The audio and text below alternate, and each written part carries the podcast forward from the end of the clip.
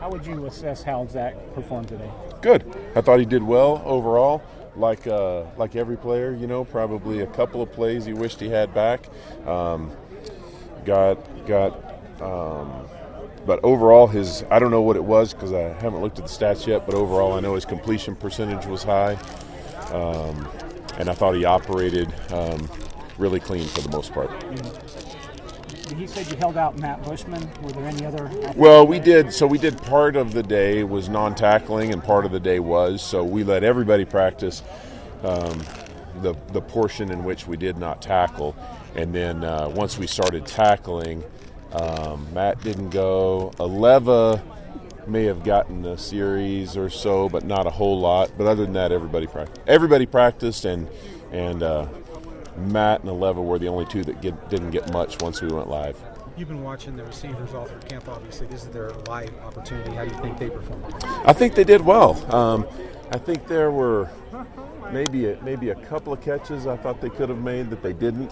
Other than that, I thought they caught what came to them. It seemed like our perimeter blocking was pretty good, and then um, we just we're, we're in position right now where we're trying to assess who some of those next best guys are, and some of those guys are young, and so they're still learning the offense. So we had we had a, a, a few missed assignments there, but that's to be expected with young guys, especially in their first scrimmage. Kalani said that he was impressed with Tyson today. What did you see from him today, and, and how does he fit into this offense? Well, he, he's exactly what we're looking for in a back. He's an all purpose back. He can run, he can catch, he can block. He's a willing blocker. A lot of tailbacks don't like that. And he showed the ability today to break a tackle or make a guy miss. And you, you think you have that in a back, but you don't really know until you go live. And, and a couple of our, of our other backs did the same thing. But, but he, certainly, um, he certainly did a nice job with your running game being so important, you, have talked to us about that before, where you want to establish that run. You must be feeling pretty good about how that's coming together with the, the way the line's blocking and the way your new guys are stepping up running. Well, I, I, I, need to really watch the film from today before I give an assessment on the day in terms of in terms of the blocking. We didn't have we didn't have many many big runs. Um, which is a tribute to our defense, and they limit a lot of those just with the way they play. Um, but we did have some solid runs, but uh, I can't really give an accurate assessment until I watch the film in terms of our blocking at the line of scrimmage. How was the receiving corps coming along? Really good, really good. Um, as I said, we got some young guys, and we're kind of trying to find out who those next best guys are. You know, we've got five or six guys that um, that have experience and have playmaking ability.